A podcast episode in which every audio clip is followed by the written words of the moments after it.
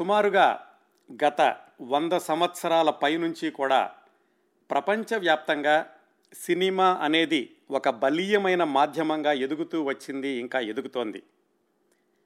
భారతదేశంలోనూ ఇంకా చెప్పాలంటే తెలుగు వాళ్ళలోనూ ఈ సినిమా అనేది మన జీవన విధానంలో ఒక విడతీయరాని భాగం అయ్యింది సినిమా గురించి మాట్లాడని ఆలోచించని తెలుగు వాళ్ళు చాలా తక్కువ శాతం అని మీరందరూ అంగీకరిస్తారనుకుంటాను.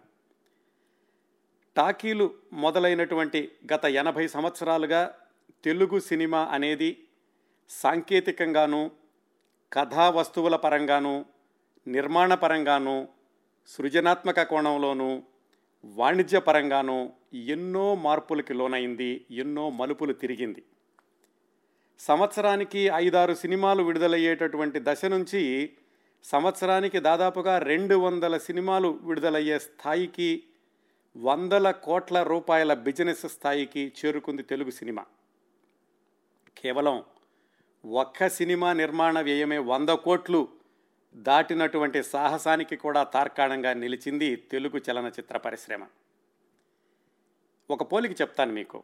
మనం ఇంతవరకు మాట్లాడుకున్న అనేక కార్యక్రమాల్లో విశిష్టమైనటువంటి వ్యక్తుల గురించి వాళ్ళ వ్యక్తిత్వం గురించి వాళ్ళ విజయాల గురించి లేదా వైఫల్యాల గురించి మాట్లాడుకున్నప్పుడు తప్పనిసరిగా మన కథనాలని వాళ్ళ బాల్యం నుంచి ప్రారంభించాం. చిన్నతనంలో వాళ్ళు ఎలా ఉండేవాళ్ళు ఎలా చదువుకునేవాళ్ళు ఎలాంటి అలవాట్లు ఉండేవి వాళ్ళ కుటుంబ నేపథ్యం ఏమిటి ఇలాంటివన్నీ ఒక వ్యక్తి వ్యక్తిత్వాన్ని నిర్వచించడంలో ముఖ్య పాత్ర పోషిస్తాయి అనే విషయాన్ని చాలాసార్లు తెలుసుకున్నాం. అదేవిధంగా తెలుగు సినిమాని ఒక వ్యక్తిగా భావిస్తే మరి గత ఎనభై ఐదు సంవత్సరాలుగా అనేక ఎత్తుపల్లాలకి గురైనటువంటి ఈ సినిమా మొదటి రోజుల్లో ఎలా ఉండేది? ఎలా ప్రారంభమై? ఎలాంటి పునాదుల్ని ఏర్పరచుకుంది? టాకీలు మొదలైన రోజుల్లో తెలుగు సినిమా నిర్మాణంలో జరిగినటువంటి ప్రయోగాలు ఏమిటి పెట్టుబడి రాబడి లాభ నష్టాలు ఎలా ఉండేవి? ఈ సినిమా అనేది ఒక పరిశ్రమ అనేటటువంటి భావం ఎప్పటి నుంచి మొదలైంది? ఇలాంటివన్నీ ఈనాటి ప్రత్యేక కార్యక్రమంలో మనం ముచ్చటించుకోబోయే విశేషాలు. ఈనాటి కార్యక్రమానికి మనం ఒక శీర్షిక ఇవ్వాలి అనుకుంటే కనుక మొదటి పదేళ్ళ మన తెలుగు సినిమా అనుకోవచ్చండి. మొదటి పదేళ్ళ మన తెలుగు సినిమా. మొదటి పదేళ్ళు అంటే తెలుగు టాకీలు మొదలైనటువంటి పంతొమ్మిది వందల ముప్పై రెండు నుంచి పంతొమ్మిది వందల నలభై రెండు వరకు సంభవించినటువంటి మార్పులు కొన్ని విశ్లేషణలు కొన్ని మైలురాళ్ళు. అవి ఈరోజు మనం ప్రస్తావించుకోబోయేటటువంటి అంశాలు.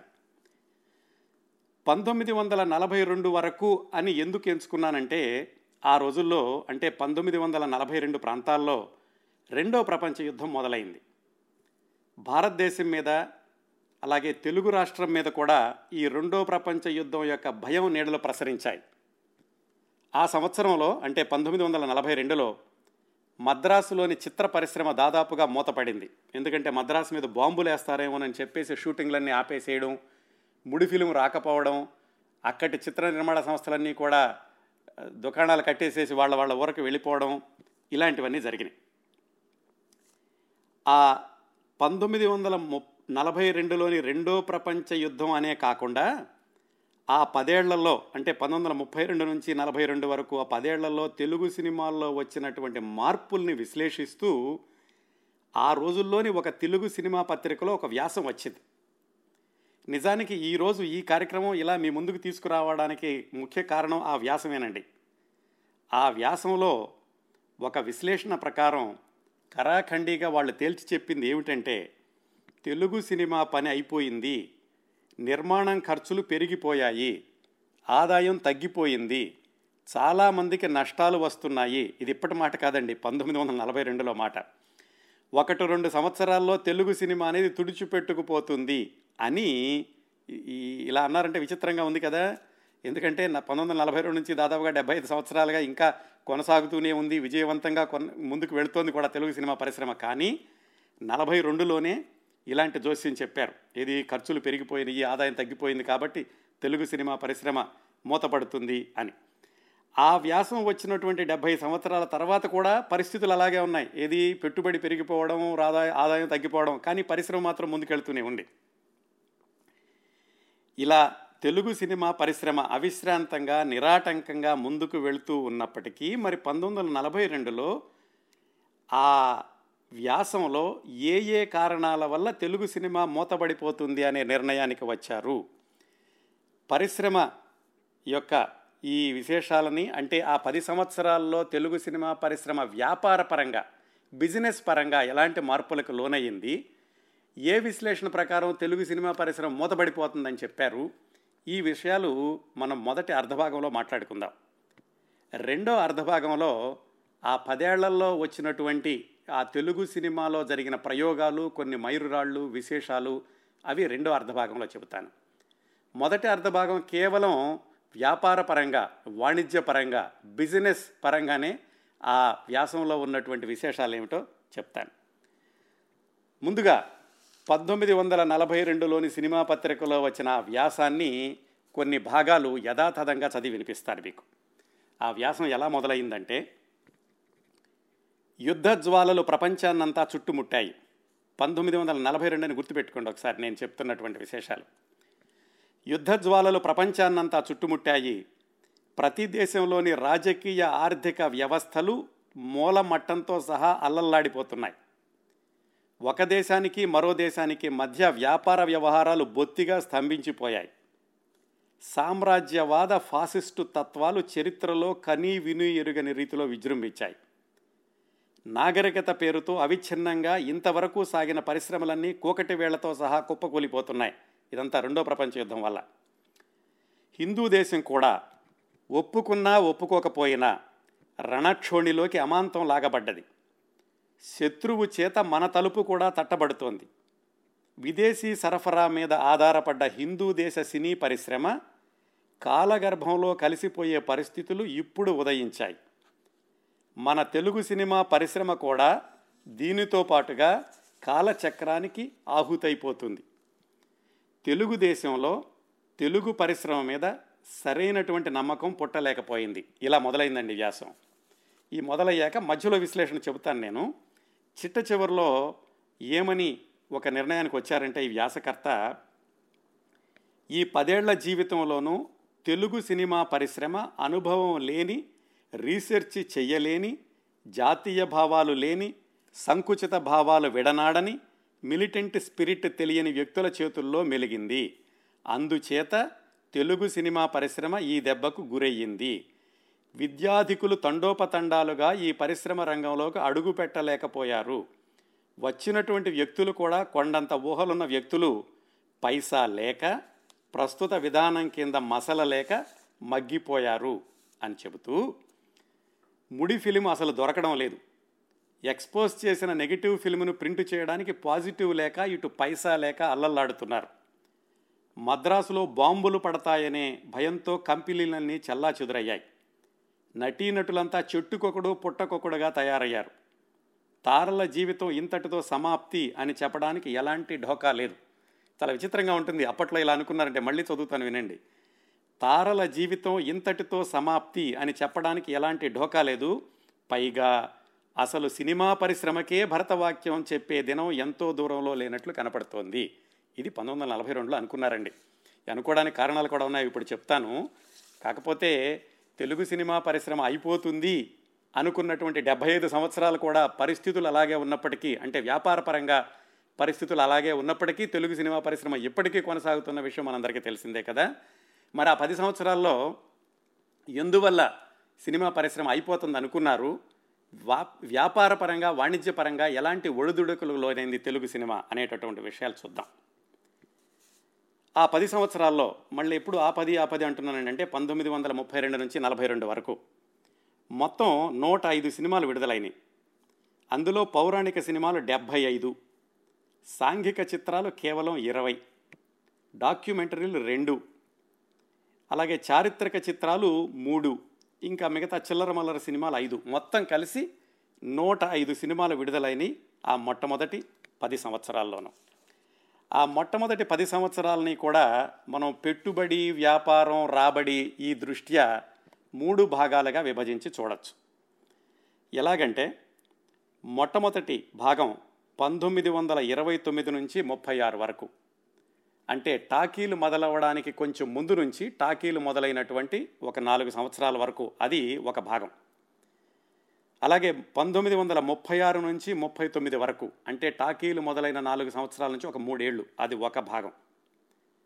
అలాగే మూడో అధ్యాయం పంతొమ్మిది వందల ముప్పై తొమ్మిది నుంచి పంతొమ్మిది వందల నలభై రెండు వరకు అది ఒక మూడో అధ్యాయం అనుకుంటే ఈ మూడు భాగాల్లోనూ తెలుగు సినిమా పరిశ్రమ అనేది అంటే ఈ బిజినెస్ అనేది మూడు రకాలుగా అది మార్పులు చెందుతూ వచ్చింది. ఆ మార్పులు ఏమిటో చూద్దాం. నలభై రెండుతో ఆపేయడానికి కారణం ఈ వ్యాసం వచ్చింది పంతొమ్మిది వందల నలభై రెండులోనూ ఆ రెండో ప్రపంచ యుద్ధ సమయంలో కాబట్టి. ముందుగా మొదటి అధ్యాయం చూద్దాం. అంటే పంతొమ్మిది వందల ఇరవై తొమ్మిది నుంచి ముప్పై ఆరు వరకు బిజినెస్ పరంగా తెలుగు సినిమాకి ఏమైంది? ఈ పంతొమ్మిది వందల ఇరవై తొమ్మిది ముప్పై ఆరు అంటే టాకీలు మొదలవ్వడానికి కొంచెం ముందు టాకీలు మొదలైన రెండు మూడు సంవత్సరాల వరకు ఏంటంటే ఈ సినిమాల నిర్మాతలు ఎక్కువగా బొంబాయి నుంచి కలకత్తా నుంచి బిజినెస్ పీపుల్ వచ్చారు వ్యాపారస్తులు వచ్చి వాళ్ళు ఈ కొల్హాపూర్లోను మద్రా మద్రాసులో లేవు అప్పటికి స్టూడియోలు బొంబాయిలోను కలకత్తాలోను తెలుగు సినిమాలు తీశారు. అప్పట్లో ఉన్నటువంటి ప్రముఖ చిత్ర నిర్మాణ సంస్థలు చూసుకుంటే రెండే రెండు ఇంపీరియల్ ఈస్ట్ ఇండియా. చిన్న చిన్నవి ఉండేవనుకోండి.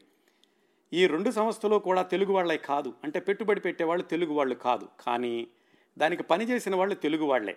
ఒక విధంగా ఏమైందంటే తెలుగు వాళ్ళు కాని వ్యాపారస్తులు తెలుగు సినిమా తీసి తెలుగు వాళ్ళ డబ్బుని అంటే తెలుగు ప్రేక్షకుల నుంచి డబ్బుని వాళ్ళ యొక్క భౌతిక శక్తిని అలాగే మేధాశక్తిని కూడా కొల్లగొట్టారు అని వ్యాసంలో రాశారు. వాళ్ళు వ్యాపారం చేసింది వాళ్ళు కానీ వ్యాపారం వెనక ఉన్నదంతా మన తెలుగు వాళ్ళు డబ్బులు ఇచ్చింది కూడా మన తెలుగు ప్రేక్షకులేనమాట అలాగే ఈ తెలుగు సినిమా తెలుగు దేశంలో ఈ తెలుగు సినిమా మొదలైంది కాబట్టి బాగా మనం ఇది వ్యాపారపరంగా పెట్టుబడి పెడితే బాగుంటుంది అని ముందుకొచ్చిన వాళ్ళు కొంతమంది ఉన్నారు కానీ ఆ పెట్టుబడి పెట్టడము ఆ వ్యాపారంలో ఉన్నటువంటి ఆ లోటుపాట్లు మాయా మర్మాలు ఎక్కువగా తెలుసుకోలేదు ఎవరు కూడా ఈ మొదటి అధ్యాయంలో అంటే పంతొమ్మిది వందల ఇరవై తొమ్మిది నుంచి పంతొమ్మిది వందల ముప్పై ఆరు వరకు వచ్చినటువంటి సినిమాలు చాలా వరకు కూడా ఆ సినిమా తీయాలంటే ముప్పై వేల రూపాయల నుంచి నలభై వేల రూపాయలు సరిపోయేది. కానీ రాబడి మాత్రం రెండు లక్షలు ఉండేది. ఎందుకంటే టాకీలు మొదలైన కొత్తలో అందరూ చాలా విచిత్రంగా చూశారు ఈ సినిమాలు బొమ్మలు మాట్లాడుతున్నాయి ఎంతవరకు మాట్లాడే కాదు అని. అందువల్ల ఆ మొట్టమొదట్లో వచ్చినటువంటి తెలుగు సినిమాలను తీసిన తెలుగు వాళ్ళు కాని నిర్మాతలు బాగా బాగుపడ్డారు. అలాగే ఈ మూకీ సినిమాలను కనుక పక్కన ఉంచితే టాకీ సినిమాలకు మాత్రం మొదట్లోనే బాగానే డబ్బులు వచ్చినాయని చెప్పుకోవచ్చు. ఈ దోపిడీలో అంటే తెలుగు వాళ్ళు కానటువంటి వ్యాపారస్తులు తెలుగు వాళ్ళతో చేసినటువంటి వ్యాపారంలో మన నటీనటులకు ముట్టింది చాలా తక్కువ. రైలు భత్యాలు అలాగే సాధారణంగా వాళ్ళకి రోజుకింతో లేకపోతే నెలకింత ఇచ్చేటటువంటి జీతభత్యాలు మాత్రమే. కాకపోతే మధ్యలో ఉన్నటువంటి దుబాసీలు అంటే బ్రోకర్స్ వాళ్ళని తీసుకొచ్చి తెలుగు వాళ్ళని కలిపేవాళ్ళు వాళ్ళు మాత్రం బాగా బాగుపడ్డారట. అలాగే ఈ మొదటి ఏడేళ్ళలో ఇంకా చెప్పుకోవాల్సి చెప్పుకోదగింది ఏమిటంటే తెలుగుదేశంలో సినిమా నిర్మాత అనేవాడు బయటకు రాలేకపోవడం. అంటే ఎవరో ఒకళ్ళు రెండు తీశారు కానీ బలీయంగా ఈ తెలుగు వాళ్ళు కానటువంటి నిర్మాతలు తీసినంత దృఢంగా సినిమా తీసేటటువంటి నిర్మాత రాలేకపోయాడు. పంతొమ్మిది వందల ముప్పై ఆరు వరకేనండి ఇది. అలాగే తెలుగుదేశంలో డిస్ట్రిబ్యూటర్ అనేవాడు ఎవరూ లేరు పంతొమ్మిది వందల ముప్పై ఆరు వరకును. ఏం చేసేవాళ్ళు? థియేటర్లు కూడా ఎక్కువ ఉండే కాదు. మిషనరీ కొని ఆ దాన్ని ఈ టాకీ సినిమా తీసుకుని ఊరూరు తిరుగుతూ ప్రదర్శించేవాళ్ళు. వాళ్ళకి మాత్రం బాగానే డబ్బులు వచ్చినాయి. నటీనటులకి కేవలం ఏదో నెల జీతం తప్పితే వాళ్ళకు కూడా ఎక్కువగా పారితోషికాలు రాలేదు. ఇక దర్శకుల విషయం చూసుకుంటే ఒక ఐదారుగురు బ్రహ్మాండమైనటువంటి దర్శకులు బయటకు వచ్చారు ఆ మొట్టమొదటి నాలుగు సంవత్సరాల్లోనూ. ఇంకో అంశం ఏమిటంటే టెక్నికల్ శాఖలో తెలుగు వాళ్ళు అన్న వాళ్ళు ఎవరూ పని చేయలేదు. ఇది దర్శకత్వం తప్ప. దర్శకత్వం నటినట్లు రచన ఇది పక్కన పెడితే టెక్నికల్ శాఖలో అంటే ఎడిటింగ్ కానీ కెమెరా కానీ ఇలాంటి దాంట్లో తెలుగు వాళ్ళు ఎవరూ పని చేయలేదు. మళ్ళా ఇదంతా మొదటి అధ్యాయం అండి. పంతొమ్మిది వందల ఇరవై తొమ్మిది నుంచి ముప్పై ఆరు వరకు. పంతొమ్మిది వందల ముప్పై ఐదులో బందర్ నుంచి ఒక ఆయన వెళ్ళి విశేషాల తర్వాత చెప్తాను. వేల్ పిక్చర్స్ అని మొదలు పెట్టాడు. అంతకుముందు ఇంకో తెలుగు ఆయన కూడా తీశారనుకోండి. కాకపోతే వాళ్ళు ఈ తెలుగు వాళ్ళు కాని నిర్మాతలు ఉన్నంత దృఢంగాను దీక్షగాను వాళ్ళు నిలబడలేకపోయారు ఆ తర్వాత. కరెక్ట్గా తెలుగు నిర్మాత ఇక్కడ ఉందాము అని వచ్చి బాగా డబ్బులు తీసుకొచ్చి పెట్టుబడింది ఎప్పుడు పెట్టుబడి పెట్టింది ఎప్పుడు అంటే పంతొమ్మిది వందల ముప్పై ఆరులో అని చెప్పుకోవచ్చు. సరస్వతి టాకీస్ అనేటటువంటి చిత్ర నిర్మాణ సంస్థను ప్రారంభించి విజయవాడ నుంచి కురుకూరి సుబ్బారావు పారేపల్లి శేషయ్య అని వాళ్ళిద్దరూ మద్రాసు వెళ్ళి వాళ్ళు సరస్వతి టాకీస్ అనేటటువంటి సంస్థను మొదలుపెట్టారు. అప్పటి నుంచి తెలుగు నిర్మాత అనేవాడు చాలా దృఢంగా ఉన్నాడు అని చెప్పుకోవచ్చు ఒక విశ్లేషణ ప్రకారం. రెండో అధ్యాయంలో అంటే పంతొమ్మిది వందల ముప్పై ఆరు నుంచి ముప్పై తొమ్మిది ఈ మూడు సంవత్సరాల్లో సినిమా వ్యాపారం ఎలా జరిగిందంటే సినిమా నిర్మాణ వ్యయం నలభై వేలు ఉండేది అంతకుముందు ఈ ఆ తర్వాత మూడు సంవత్సరాల్లో ఎనభై వేలకి తక్కువ కాకుండా పెరిగింది. ఈ సినిమా వ్యయం పెరగడానికి కారణం ఏమిటంటే సినిమా నిర్మాణ వ్యయం పెరగడానికి కారణం ఏమిటంటే మద్రాసులో స్టూడియో లేవు. తెలుగు వాళ్ళందరూ మద్రాసులో ఉన్నారు కానీ ఈ నటీనటులు వీళ్ళు ఆంధ్రదేశంలో అక్కడక్కడ నాటకాలు వేస్తూ ఉండేవాళ్ళు. వీళ్ళందరినీ కూడా తీసుకుని కొల్హాపూరో లేకపోతే పూనానో బొంబాయో కలకత్తానో వెళ్ళి అక్కడ స్టూడియోలో సినిమాలు తీసేవాళ్ళు. మరి వీళ్ళందరినీ తీసుకెళ్ళడానికి వాళ్ళకి జీతబత్యాలు దారి బత్యాలు ఇవన్నీ ఇవ్వాలి కదా? అందువల్ల దాదాపుగా పది శాతం సినిమా నిర్మాణ వ్యయం పెరిగింది కానీ ఎవరికీ కూడా మద్రాసులో స్టూడియో పెడదాము అనేటటువంటి ధైర్యం రాలేదు. అందుకని ఆ మూడేళ్ళలో ఏం జరిగిందంటే ముప్పై ఆరు నుంచి ముప్పై తొమ్మిది వరకు ముప్పై ఆరులో తీసినటువంటి ఆ తెలుగు సినిమాలకి ఎక్కువగా లాభాలు రాలేదు. తెలుగు వాళ్ళు తీయడం ప్రారంభించారు కానీ లాభాలు ఎక్కువగా రాలేదు. పంతొమ్మిది వందల ముప్పై ఏడు నుంచి ఉత్తర సర్కారు నుంచి అలాగే నెల్లూరు నుంచి పెట్టుబడి పెట్టేవాళ్ళు ఎక్కువగా మద్రాసు వచ్చారు. వచ్చి పంతొమ్మిది వందల ముప్పై ఎనిమిదిలో తెలుగు వాళ్ళు ఏమనుకున్నారంటే ఇలా అక్కడెక్కడికి వెళ్ళడం ఎందుకు? మనమే స్టూడియోలు పెట్టుకుందాము అని విశాఖపట్నంలోను రాజమండ్రిలోను మద్రాసులోను తెలుగు వాళ్ళ పెట్టుబడితోటి మూడు స్టూడియోలు లేచాయి. కానీ దురదృష్టం ఏమిటంటే ఆ మరుసటి సంవత్సరం మూడు స్టూడియోల్లో రెండు స్టూడియోలు మూతపడిపోయినాయి. ఈ పంతొమ్మిది వందల ముప్పై తొమ్మిది నుంచి నలభై రెండు వరకు ఏమైందో చూద్దాం. ముప్పై తొమ్మిది నుంచి నలభై రెండు వరకు అంటే రెండో ప్రపంచ యుద్ధం మొదలవడానికి ముందు వరకు సినిమాల యొక్క సంఖ్య బాగా పెరిగింది. నిర్మాణం అయ్యే సినిమాల సంఖ్య పెరిగింది. లాభాలు రావడం మొదలైంది. ఎందుకంటే స్టూడియోలు కొంచెం మద్రాసులో రావడం ఉంది కాబట్టి చిత్ర నిర్మాణ వ్యయంలో కొంచెం అదుపు ఉండి లాభాలు రావడం మొదలైంది. కాకపోతే చిత్ర నిర్మాణ వ్యయం లక్ష రూపాయల వరకు పెరిగింది. మరి సాంకేతికంగా చాలా మార్పులు వచ్చాయి కదా. ముప్పై రెండు నుంచి ముప్పై తొమ్మిది వరకును వాటన్నిటినీ కూడా జీర్ణం చేసుకోవడం ఆ సాంకేతిక నైపుణ్యానంతటిని ఉపయోగించుకోవడంతో చిత్ర నిర్మాణ వ్యయం లక్ష రూపాయల వరకు వెళ్ళింది. ఇది సహజంగానే మరి సినిమా అనేది అప్పటికి ఏడెనిమిది సంవత్సరాలకు విపరీతమైన విపరీతమైనటువంటి ఆకర్షణగా మారింది. పెట్టుబడి పెట్టే వాళ్ళందరూ వచ్చేశారు.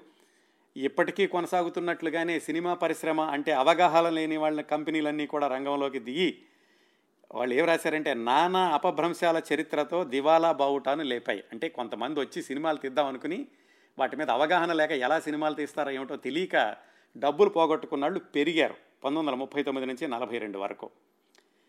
ఈ కొంతమందికి నష్టాలు వచ్చేసరికి మిగతా వాళ్ళకి ఏమనిపించింది? ఇదేదో చాలా క్షేమకరమైనటువంటి వ్యాపారం దీంట్లో మోసం లేదు అనేటటువంటి భావాలు పోయినాయి. పోయి అందరూ కూడా జాగ్రత్తగా ఉండాలి సినిమాలో డబ్బులు పెడితే కనుక రావు అనేటటువంటి భావం మొదలైంది. పంతొమ్మిది వందల నలభైలో ఏ సినిమాకి కూడా పెట్టుబడి పెట్టిన వాళ్ళకి వాళ్ళకి అసలు పెట్టుబడి కూడా వెనక్కి రాలేదు. ఏదో ఒకటో రెండో మాత్రం ఆడింది. ఇక పంతొమ్మిది వందల నలభై ఒకటి చూసుకుంటే ఇక యుద్ధం హడావిడి మొదలైంది రెండో ప్రపంచ యుద్ధం హడావిడి. ఆ నలభై ఒకటిలో కొత్త వాళ్ళు ఎవరూ సినిమా రంగంలోకి రాలేదు. ఎందుకంటే అంతకుముందు వచ్చిన వాళ్ళు సరైనటువంటి అవగాహన లేక అర్థం చేసుకోక వాళ్ళకి నష్టాలు రావడంతో కొత్త వాళ్ళు రాలేదు. పైగా రెండో ప్రపంచ యుద్ధం కూడా మొదలైంది. అందుకని కాకపోతే పాత ఉన్నవాళ్ళు మాత్రం కొత్త వాళ్ళు రాకపోవడంతో వాళ్ళే సినిమాలు తీయడంతో పాత వాళ్ళే కాస్త నిలదొక్కుని కొంచెం లాభాలు వచ్చేటటువంటి పరిస్థితి కొద్ది సినిమాలకు అది కూడా అన్నిటికీ కూడా కాదు. అది నలభై ఒకటిలో జరిగింది. నలభై రెండు వచ్చేసరికి పూర్తిగా నడి సముద్రంలో దెబ్బతిని చెల్లా చెదురైపోగా మిగతా సినిమా కంపెనీలు తెరచాప గాలి ఎగరేసి అలాగే జీవయాత్ర చేశాయి. ఆ విడుదలైన సినిమాలన్నీ కూడా ఒకదాని తర్వాత దెబ్బతిన్నాయి దాన్ని బట్టి చూస్తే సినిమా పరిశ్రమ గల్లంతవుతుంది అని చెప్పారు. ఈ విధంగా పంతొమ్మిది వందల ముప్పై రెండు నుంచి నలభై రెండు వరకు కూడా వచ్చినటువంటి ఈ సినిమాలు వాణిజ్యపరంగా చూసుకుంటే ఇదిగో ఇన్ని మార్పులు వచ్చినాయి ఒకసారి లాభాలు వచ్చినాయి తగ్గినాయి మళ్ళీ లాభాలు వచ్చినాయి కానీ నలభై రెండు వచ్చే వరకు మాత్రం పరిశ్రమ మూతపడిపోయేటటువంటి పరిస్థితి వచ్చింది. ఇంకా విహంగ వీక్షణంలాగా ఈ ఈ వ్యాపార అంశాలను చూస్తే కనుక మొత్తం ఆ పది సంవత్సరాల్లో తెలుగు సినిమాల పెట్టుబడి మొత్తం డెబ్భై ఐదు లక్షల రూపాయలు ఉంది ఇది నూట ఐదు సినిమాలకి కలిసి. దీంట్లో నిర్మాతలకి తిరిగి వచ్చింది యాభై లక్షల కంటే ఎక్కువ లేదు. అంటే మొత్తంగా చూసుకుంటే పరిశ్రమ మొత్తంగా ఇరవై ఐదు లక్షలు నష్టం వచ్చింది ఆ పది సంవత్సరాల్లోనూ. ఇంకా చాలా ఆశ్చర్యకరమైన విషయం ఏమిటంటే మగతారల కంటే ఆడతారలకు బాగా ముట్టిందట. పారితోషికం అప్పుడు ఆడతారలకు ఎక్కువగా ఉండేది. అలాగే సినిమా పరిశ్రమ మీద ఆధారపడినటువంటి ఈ సాంకేతిక నిపుణులకి మాత్రం భుక్తికి లోపం లేకుండా వాళ్ళకి బాగానే గడిచింది ఈ పది సంవత్సరాల్లోనూ. ఈ స్టూడియో ప్రొడక్షను డిస్ట్రిబ్యూషను ఎగ్జిబిషను ఇలాంటి వాటిల్లో దాదాపుగా ఇరవై వేల మంది తెలుగు వాళ్ళుకి ఉపాధి దొరికింది ఆ పది సంవత్సరాల్లోనూ. ఈ స్టూడియోలు పెట్టిన వాళ్ళకి మాత్రం లాభాలు రాలేదు సరికదా కోలుకోలేనంత నష్టం వచ్చింది. ఈ సినిమా నిర్మాణ సంస్థలు వీటిల్లో ఒకటో రెండో తప్పితే మిగతావన్నీ కూడా నాలుగు వెళ్ళబట్టాయి. ఇది పంతొమ్మిది నలభై రెండు వచ్చేసరికి. డిస్ట్రిబ్యూటర్లు కూడా చాలామంది వచ్చారు కానీ వాళ్ళు కూడా నష్టాలతోటే వెనక్కి వెళ్ళాల్సి వచ్చింది. దాదాపుగా ముప్పై మంది దర్శకులు మాత్రం తెలిసిన వాళ్ళు తెలియని వాళ్ళు కలుపుకుని ఆ పది సంవత్సరాల్లో ముప్పై మంది తెలుగు వాళ్ళు దర్శకులుగా వచ్చారు. కెమెరామ్యాన్ అన్న తెలుగువాడు మాత్రం అంతర్జాతీయ ప్రఖ్యాతిని ఆర్జించారు. ఒకే ఒక ఆయన పివి పతి అని ఆయన మినహాయిస్తే కెమెరామ్యాన్గా తెలుగు వాళ్ళు ఎవరూ లేరు.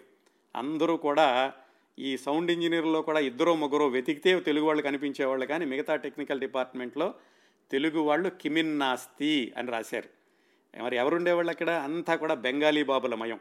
బెంగాలీ వాళ్ళు ఎక్కువగా ఏలుతూ ఉండేవాళ్ళు. ఎందుకంటే పెట్టుబడి పెట్టింది మొదటి రోజుల్లో వాళ్ళే కాబట్టి. ఇదండి పంతొమ్మిది వందల ముప్పై రెండు నుంచి నలభై రెండు వరకు తెలుగు సినిమా పరిశ్రమ వాణిజ్యపరంగా పెట్టుబడి పరంగా చూసుకుంటే ఇన్ని ఒడిదుడుకులకు లోనయ్యింది. ఒక మంచి పని ఏమిటంటే తెలుగు దర్శకులు వచ్చారు. తెలుగు నిర్మాతల చిట్ట చివరిలో అంటే ముప్పై ఆరు ముప్పై ఏడు నుంచి కూడా వాళ్ళు కూడా అడుగు పెట్టడం ప్రారంభమైంది. నలభై రెండులో ఈ రెండో ప్రపంచ యుద్ధ సమయంలో ఇలా అయిపోతుంది తెలుగు సినిమా పరిశ్రమ మూతపడుతుంది అనుకున్నప్పటికీ ఆ తర్వాత కోలుకుని ఇప్పటికీ కూడా అది జవనాశ్వంలాగా పరుగులు తీస్తూనే ఉంటుంది తీస్తూనే ముందుకు వెళుతుంది అనడంలో ఏమాత్రం సందేహం లేదు. నిజానికి పంతొమ్మిది వందల ముప్పై రెండు నుంచి నలభై రెండు ఆ మధ్యలో వచ్చినటువంటి సినిమాల్లో కొన్ని సినిమాల గురించి ఇప్పటికే నేను సమగ్రమైనటువంటి కార్యక్రమాలు చేశాను. భక్త ప్రహ్లాద వందే మాతరం మాలపిల్ల రైతు బిడ్డ వర విక్రయం ఇలాంటి సినిమాల గురించి నేను ఒక్కొక్క సినిమా గురించి నలభై నిమిషాల కార్యక్రమం చేశాను ఇప్పటికే. మీరు కావాలంటే కనుక యూట్యూబ్లోకి వెళ్ళి కిరణ్ ప్రభా స్పేస్ అని ఈ సినిమా పేరు కొడితే మీరు ఆ విశేషాలన్నీ వస్తాయి. సమగ్రమైన విశేషాలు కాకుండా ఈ ముఖ్యమైనటువంటి ఆసక్తికరమైన అంశాలు ఏమిటి అనేది మాట్లాడుకుందాం. తెలుగులో మొట్టమొదటగా వచ్చిన టాకీ సినిమా మీ అందరికీ తెలుసు భక్త ప్రహ్లాద. అయితే ఈ తెలుగు టాకీ ఎప్పుడు మొదలైంది అనే దాని గురించి ఒక చిన్న కొంచెం వ్యత్యాసం విభిన్నమైనటువంటి ప్రకటనలు వచ్చాయి. చారిత్రాత్మకంగా ఐదారు సంవత్సరాల క్రిందటి వరకు కూడా తెలుగులో మొట్టమొదటి టాకీ భక్త ప్రహ్లాద పంతొమ్మిది వందల ముప్పై ఒకటి సెప్టెంబర్ పదిహేను అని చరిత్రలో రాసి ఉంది. సాధారణంగా ఎలా ఉంటాయంటే ఇలాంటివి వంద సంవత్సరాల కింద జరిగినవి డెబ్బై ఎనభై సంవత్సరాల కింద జరిగినవి అందరికీ కూడా అన్ని వనరులు అందుబాటులో లేకపోవచ్చు. ఇది యథార్థమా కాదా? దీనిలో ఏమైనా పొరపాటు ఉందా? అని నిర్ధారించుకోవడానికి అన్ని వనరులు అందరికీ దొరకపోవచ్చు అలాంటప్పుడు ఏమవుతుందంటే ఎవరో ఒకళ్ళు రాస్తారు ఇద్దరు ముగ్గురు దాన్నే ఉటంకిస్తారు అది ఎలాగా కొనసాగుతూ అదే చరిత్రలో నిలిచిపోతుంది. భక్త ప్రహ్లాద విషయంలో కూడా అదే జరిగింది. ఏమని పంతొమ్మిది వందల ముప్పై ఒకటి సెప్టెంబర్ పదహారున విడుదలైందని. కానీ అది పొరపాటని నిజంగా ఈ భక్త ప్రహ్లాద సినిమా విడుదలైనటువంటి తేదీ పంతొమ్మిది వందల ముప్పై రెండు ఫిబ్రవరి ఆరు అని రెంటాల జయదేవ్ అనేటటువంటి ప్రముఖ పాత్రికేయుడు ఆయన సెన్సార్ సర్టిఫికెట్టు వగైరా నిదర్శనాలతో సహా నిరూపించారు. అందువల్ల చాలామంది ఆ తర్వాత నుంచి ఈ పరిశోధన జరిగింది రెండు వేల పదకొండులో అనుకుంటాను. తెలుగు టాకీ మొదలైంది పంతొమ్మిది వందల ముప్పై రెండు ఫిబ్రవరి ఆరవ తేదీన అనేది అందరూ కూడా పరిగణిస్తున్నారు. అందువల్ల నేను పంతొమ్మిది వందల ముప్పై రెండు నుంచి నలభై రెండు పదేళ్ళు అన్నానమాట అలా చూసుకుంటే తెలుగు టాకీ భక్త ప్రహ్లాద పంతొమ్మిది వందల ముప్పై రెండు ఫిబ్రవరి ఆరున విడుదలయ్యింది. అసలు ఇది ఎలా జరిగిందంటే ఈ తెలుగు టాకీ ముప్పై రెండులో రావడానికంటే ముందు పంతొమ్మిది వందల ముప్పై ఒకటిలోనే హిందీలో మొట్టమొదటి టాకీ సినిమా వచ్చింది మీ అందరికీ తెలుసు ఆలం ఆరా అని. ఆర్ధా షేర్ ఎం ఇరానీ అని ఆయన తీశాడు ఆ సినిమా. ఆ హిందీలో టాకీ సినిమా వచ్చాక ఆయనకే అనిపించింది తెలుగులోను తమిళంలోనూ కూడా తీస్తే బాగుంటుంది అని. ఆ పెట్టుబడి పెట్టే వాళ్ళకి చెప్పారు ఆయన తెలుగులోనూ తమిళంలోనూ తీస్తే బాగుంటుందని. అప్పుడు ఆయన దగ్గర హనుమంతప్ప మునియప్ప రెడ్డి హెచ్ఎం రెడ్డి అని ఒక ఆయన పనిచేస్తున్నారు. ఇది ఆర్ధేశ్వర్ ఎం ఇరానీ దగ్గర. ఈయన తెలుగువాడు కదా అలాగే మద్రాసు తమిళము కూడా ఈయనకి వస్తుందని ఆయనతోటి ఈ ఆర్ధేశ్వర్ ఎం ఇరానీ పెట్టుబడి పెట్టే వాళ్ళతోటి చెప్పి దక్షిణాదిని కూడా టాకీ సినిమాలు తీయండి అని ఆయన ఒక ప్రతిపాదన తీసుకొచ్చినప్పుడు ఈ హనుమంతప్ప మునియప్ప రెడ్డి హెచ్ఎం రెడ్డి గారు తమిళంలో మొట్టమొదటి టాకీ సినిమా కాళిదాస్ అది పంతొమ్మిది వందల ముప్పై ఒకటి అక్టోబర్లో విడుదలైంది.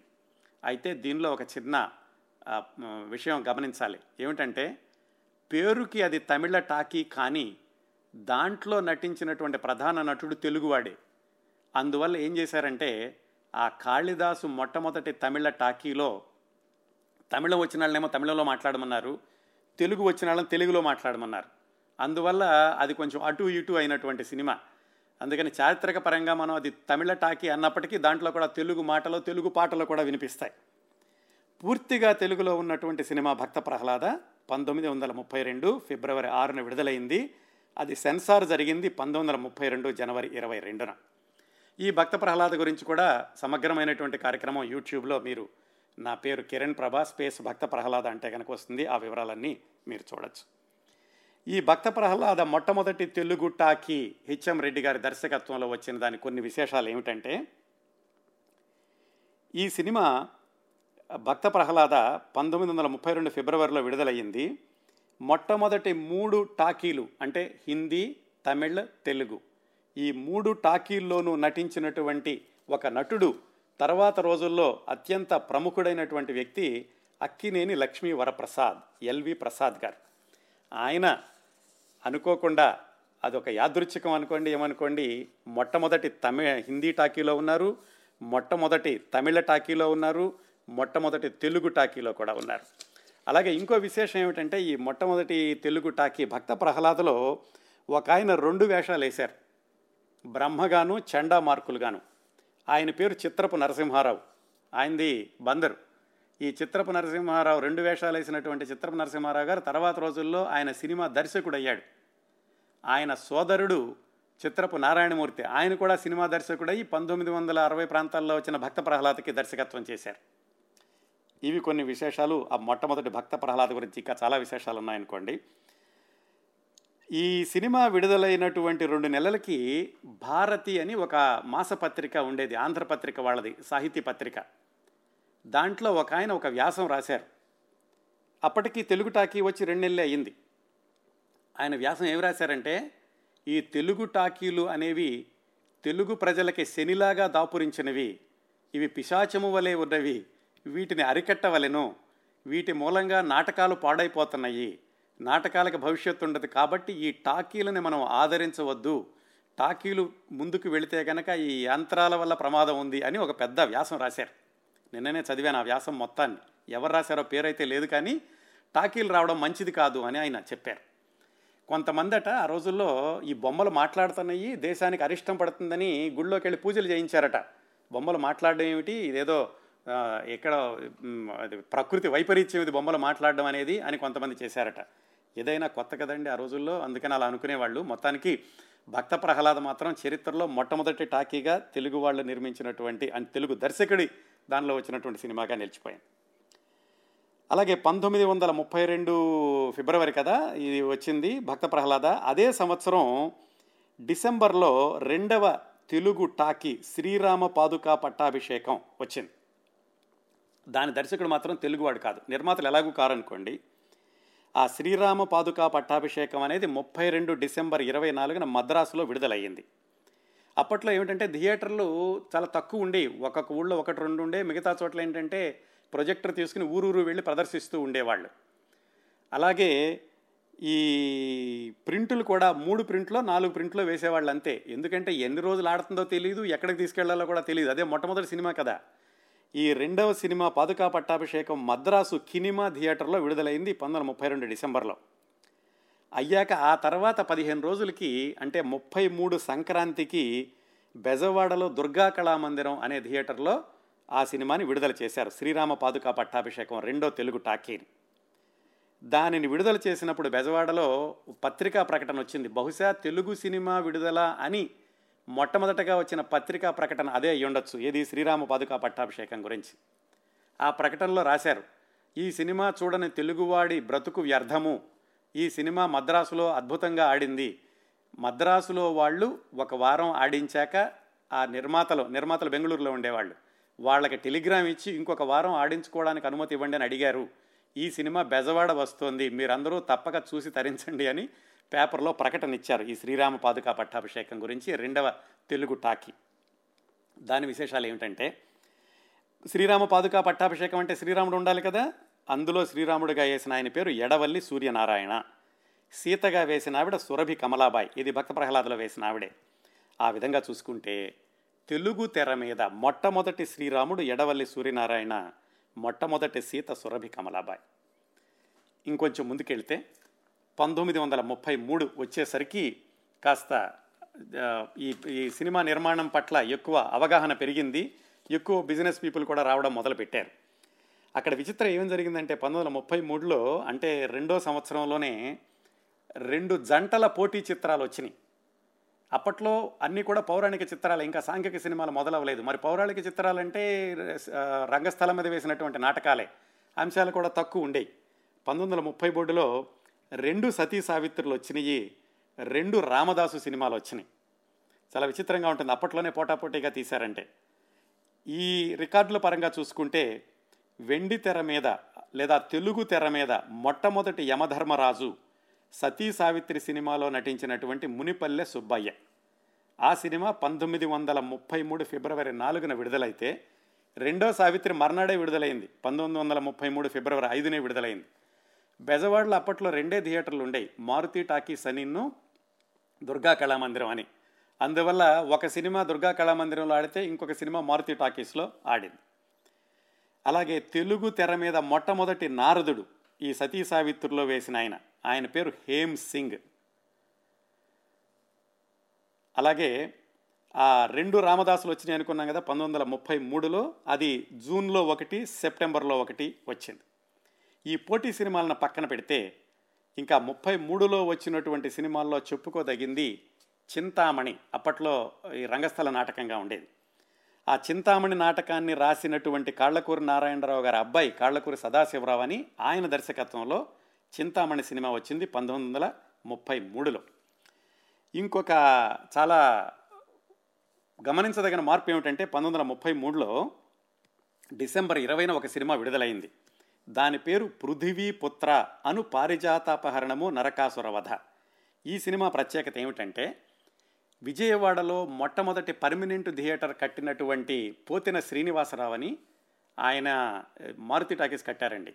ఆ పోతిన శ్రీనివాసరావు గారు సినిమా తీద్దామని చెప్పి మద్రాసు వచ్చి మద్రాసులో తీయలేదు పునాలో తీశారు కానీ ఆయన తీసినటువంటి సినిమా పృథ్వీపుత్ర లేదా నరకాసుర వధ. ఇంకా విశేషం ఆ పోతిన శ్రీనివాసరావు గారే కథ రాసుకున్నారు మాటలు రాసుకున్నారు దర్శకత్వం చేశారు. అంటే కథ మాటలు దర్శకత్వం ఒకటే వ్యక్తి అనేది ఆ రెండవ సంవత్సరంలోనే మొదలైందనమాట ఈ నరకాసుర వధలో మొట్టమొదటిసారిగా శ్రీకృష్ణుడు వెండి తెర మీద కనపడ్డాడు. ఆ మొట్టమొదటి తెలుగు తెర శ్రీకృష్ణుడు ఎవరు అంటే కళ్యాణం వెంకట సుబ్బయ్య. ఇలా అంటే చాలామందికి తెలియదు ఈలపాటి రఘురామయ్య గారు అంటే అందరికీ తెలుస్తుంది. ఆ ఈలపాటి రఘురామయ్య గారు అసలు పేరు కళ్యాణం వెంకట సుబ్బయ్య. కాకపోతే ఆయన వేసినటువంటి రామదాసు నాటకంలో రఘురాముడు పాత్ర వేశాడు కాబట్టి ఆయన రఘురామయ్య అనేవాళ్ళు ఈలపాట పాడతారు కాబట్టి ఈలపాట రఘురామయ్య గారు అనేవాళ్ళు కే రఘురామయ్య గారు అనేవాళ్ళు. అసలు పేరు కళ్యాణ వెంకట సుబ్బయ్య. ఆయన వెండి తెర మీద కనిపించినటువంటి మొట్టమొదటి శ్రీకృష్ణుడు. తర్వాత సంవత్సరం అంటే తెలుగు టాకీలు మొదలైనటువంటి రెండో సంవత్సరం పంతొమ్మిది వందల ముప్పై నాలుగుకి వెళితే బందర్లో పినపాల వెంకటదాస్ అని ఒక ఆయన ఉండేవాడు. ఆయన మినర్వా టాకీస్ కట్టారు పంతొమ్మిది వందల ఇరవై ఐదు ప్రాంతాల్లోనే. అలాగే రేపల్లెలో కూడా శ్రీకృష్ణ టాకీస్ అని ఒకటి కట్టారు. అది ముప్పై మూడు ముప్పై నాలుగు ప్రాంతాల్లో. ఆయన మంచి వ్యాపారవేత్త. ఈ సినిమా వ్యాపారం బాగుంటుంది అని మద్రాసు వచ్చి ఆయన వేల్ పిక్చర్స్ అనేటటువంటి ఒక సంస్థను స్థాపించి కొంతమంది తమిళి వాళ్ళని కలుపుకుని అక్కడ స్టూడియో లేకపోతే పిఠాపురం రాజా గారి బంగళా తీసుకుని అక్కడే తడికిలేవి అడ్డం పెట్టి అక్కడ సినిమా తీశారు. ఆ సినిమా సీతా కళ్యాణం. అది తెలుగువాడు తీసినటువంటి రెండవ తెలుగు సినిమా. తెలుగువాడు నిర్మాతగా తీసిన మొదటి సినిమా పృథ్వీపుత్ర అయితే రెండోది సీతా కళ్యాణం అని చెప్పుకోవాలి. అదే సంవత్సరం ముప్పై నాలుగులోనే తెలుగు సినిమాల్లో super duper hit box office hit అని చెప్పుకోదగ్గ సినిమా వచ్చింది. అది లవకుశ. చిత్తజల్లు పుల్లయ్య గారి దర్శకత్వంలో. ఆ సి పుల్లయ్య గారి ఆ తర్వాత మళ్ళీ ముప్పై సంవత్సరాలకి ఎన్టీ రామారావు గారు లవకుశ తీశారు అది కూడా సూపర్ డూపర్ హిట్ అయింది. ఆ సినిమా తీస్తూ ఉండగానే పుల్లయ్య గారు మరణించారనుకోండి. ఆ పుల్లయ్య గారు తీసినటువంటి మొట్టమొదటి లవకుశ సూపర్ డూపర్ హిట్ సినిమా. అంతవరకు సినిమాలు బాగానే ఆడుతున్నప్పటికీ పల్లెటూళ్ళ నుంచి కూడా బళ్ళు కట్టుకుని రావడం రాత్రిపూట థియేటర్ దగ్గర పడుకోవడం మర్నాటి వరకు వేచి చూడడం ఇలాంటివన్నీ కూడా ఈ లవకుశ సినిమాతోటి పంతొమ్మిది వందల ముప్పై నాలుగులో ప్రారంభమైంది. తరువాతి సంవత్సరం. పంతొమ్మిది వందల ముప్పై ఐదుకి వస్తే శ్రీకృష్ణ లీలలు అనే సినిమా ఆ బందర్ నుంచి వచ్చిన దాస్ గారే తీశారు. ఆ సినిమా ప్రత్యేకత ఏమిటంటే దాంట్లో బాలకృష్ణుడిగా వేసింది మాస్టర్ రాజేశ్వరరావు. ఆ తర్వాత రోజుల్లో సాలూరి రాజేశ్వరరావు గారు ప్రముఖ సినీ సంగీత దర్శకుడు. ఆయన పంతొమ్మిది వందల ముప్పై ఐదు శ్రీకృష్ణలీలలో చిన్న కృష్ణుడిగా చిత్రరంగ ప్రవేశం చేశారనమాట ఇంకా విచిత్రం ఏమిటంటే పంతొమ్మిది వందల ముప్పై ఐదులో ఈ శ్రీకృష్ణ లీలల్లో వందే మాతరం పాట ఉంది. ఆ రోజుల్లో వందే మాతరం పాడుతుంటే బ్రిటిష్ వాళ్ళు జైల్లో పెడుతూ ఉండేవాళ్ళు. మరి సినిమా తీసిన వాళ్ళకి దేశభక్తి ఎక్కువగా ఉంది ఈ పాట ఎలాగైనా పెట్టాలి అది ఇంకా సాంఘిక సినిమాలు రాలేదు. అప్పుడు ఆ సినిమాలో ఈ దేవతలందరూ కలిసి దేవుణ్ణి ప్రార్థించేటటువంటి గీతంగా ఈ వందే మాతరాన్ని పెట్టారు శ్రీకృష్ణ లీలలోను అదొక విశేషం. అలాగే పంతొమ్మిది వందల ముప్పై ఐదులో హరిశ్చంద్ర అని ఒక సినిమా వచ్చింది.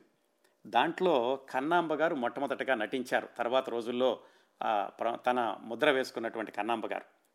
అలాగే ముప్పై ఐదులోనే శ్రీకృష్ణ తులాభారం అనే సినిమా వచ్చింది. ఆ సినిమాతోటి కాంచనమాల గారు ఒక చిన్న వేషంతో సినీరంగ ప్రవేశం చేశారు. మరుసటి సంవత్సరానికి వద్దాం. పంతొమ్మిది వందల ముప్పై ఆరులో పెద్ద మార్పు ఏమిటంటే మొట్టమొదటి సాంఘిక చిత్రం వచ్చింది. అంతవరకు పౌరాణికాలు మాత్రమే. ఆ సాంఘిక చిత్రం పేరు ప్రేమ విజయం. ఆ విధంగా చూస్తే మరి ఆ సినిమాలో వేసినటువంటి హీరో హీరోయిన్లే తెలుగు తెలుగు సాంఘికాల్లో మొట్టమొదటి హీరో హీరోయిన్లు అవుతారు కదా? వాళ్ళ పేర్లు ఏమిటంటే ప్రభల కృష్ణమూర్తి గుంటూరు భానుమతి. వాళ్ళు తెలుగు సాంఘికాల్లో మొట్టమొదటి కథానాయకుడు కథానాయిక అన్నమాట. దర్శకత్వం చేసింది మాత్రం తెలుగువాడు కాదు ద్వారకానాథ ఆయన పేరు. ఆ రోజుల్లో కాలేజీ గర్ల్ అని ఒక స్టేజ్ నాటకం వేసేవాళ్ళు. ఆ నాటకం ఆధారంగా ప్రేమ విజయం అనే సినిమా తీశారు. ఆ రోజుల్లోనే కథ ఏమిటంటే ఈ కాలేజీలో పిల్లలు చదువుకోవడం వాళ్ళ మధ్యన అల్లర్లు అబ్బాయి అబ్బాయి అమ్మాయి ప్రేమించుకోవడం ఇలాంటివన్నీ ఆ మొట్టమొదటి సాంఘిక చిత్రంలోనే ఉన్నాయి. దానిలో వితంతు వివాహం కూడా పెట్టారు. కాకపోతే సినిమా అంతగా విజయవంతం కాలేదు అది. పంతొమ్మిది వందల ముప్పై ఆరులోనే ఇంకొక ప్రయోగం ఏం జరిగిందంటే సతీ అనసూయ అని అందరూ చిన్న పిల్లలతోటి సినిమా తీశారు చిత్తజల్లు పుల్లయ్య గారు. ఆ సినిమా నిడివి సరిపోకపోవడంతో ఆయన తీసినటువంటి ఇంకో చిన్న సినిమా ఉంది. అంటే పెద్దవాళ్ళతోటి తీశారు. నిడివి చిన్న సినిమా భక్త ధ్రువ. ఈ రెండు కలిపి విడుదల చేశారు. అంటే ఒకే టికెట్ మీద రెండు సినిమాలు అనేది కూడా పంతొమ్మిది వందల ముప్పై ఆరులోనే మొదలైందనమాట ముప్పై ఆరులో ఇంకొక మార్పు ఏమిటంటే శ్రీకృష్ణ తులాభారంలో చిన్న వేషం వేసినటువంటి కాంచనమాల గారు వీరాభిమన్యు అనే సినిమాలో పెద్ద పాత్ర పోషించి ఆ తర్వాత డ్రీమ్ గర్ల్గా ఎదిగారు. ముప్పై ఆరులోనే జరిగినటువంటి ఇంకొక మార్పు ద్రౌపది వస్త్రాపహరణం ద్రౌపది మాన సంరక్షణం అనే రెండు సినిమాలు వచ్చినాయి పోటాపోటీగాను సహజంగానే రెండు వచ్చినప్పుడు ఒకటి బాగా ఆడుతుంది రెండోది బాగా ఆడదనుకోండి.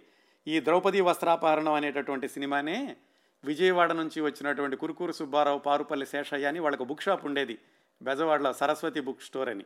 వాళ్ళు వచ్చి సరస్వతి టాకీస్ అని పెట్టి ద్రౌపది వస్త్రాపహరణం సినిమా తీశారు. అదే సంవత్సరం మాయాబజార్ కూడా వచ్చింది శశిరేఖ పరిణయం అది కూడా ఈ బంధం నుంచి వచ్చిన దాసు గారే మొదలుపెట్టారు. కానీ దురదృష్టవశాత్తు ఆ మాయాబజార్ సగంలో ఉండగా పివి దాస్ గారు మరణించారు. ఇంకొక విశేషం ఏమిటంటే పంతొమ్మిది వందల ముప్పై ఆరులో రాజమండ్రిలోని స్టూడియోలో పూర్తిగా ఒక సినిమా నిర్మించబడింది. అది సంపూర్ణ రామాయణం. తర్వాత సంవత్సరం పంతొమ్మిది వందల ముప్పై ఏడుకి వెళితే విప్రనారాయణ అని ఒక సినిమా వచ్చింది. దాంట్లో కాంచనమాల గారు తెలుగు ప్రజల యొక్క హృదయాభినేత్రిగా స్థిరపడిపోయారు. మోస్ట్ గ్లామరస్ హీరోయిన్ మొట్టమొదటి వెండితెర గ్లామరస్ హీరోయిన్గా విప్రనారాయణతో స్థిరపడ్డారు కాంచనమాల గారు. మరుసటి సంవత్సరానికి పంతొమ్మిది వందల ముప్పై ఎనిమిదికి వెళితే అక్కడ గృహలక్ష్మి అనేటటువంటి సినిమా వచ్చింది.